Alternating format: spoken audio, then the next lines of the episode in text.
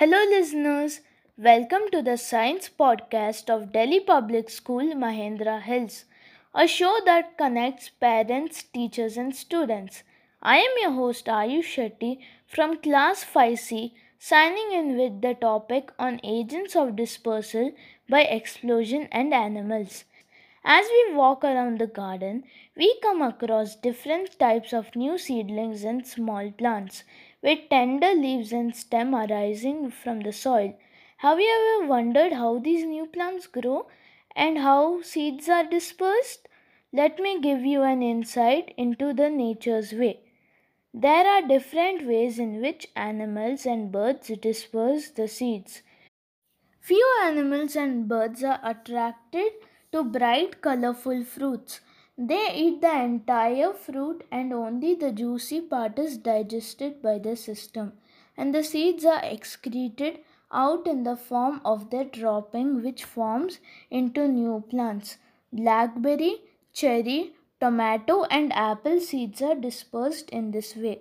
A few species of squirrels collect nuts from different plants like acorns and bury them under the soil as they store food for the winter season and often forget the place where they have previously buried them, and the seeds grow into new trees.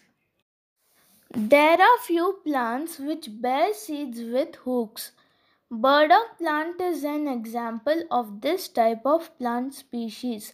The seed of these plants catches on the fur of animals and are carried away to different places far from their parent plants.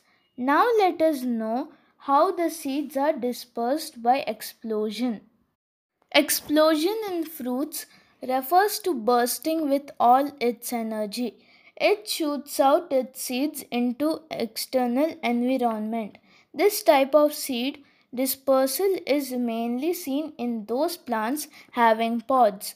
Examples of dispersal by explosion are the fruits of balsam, lady's finger, and castor.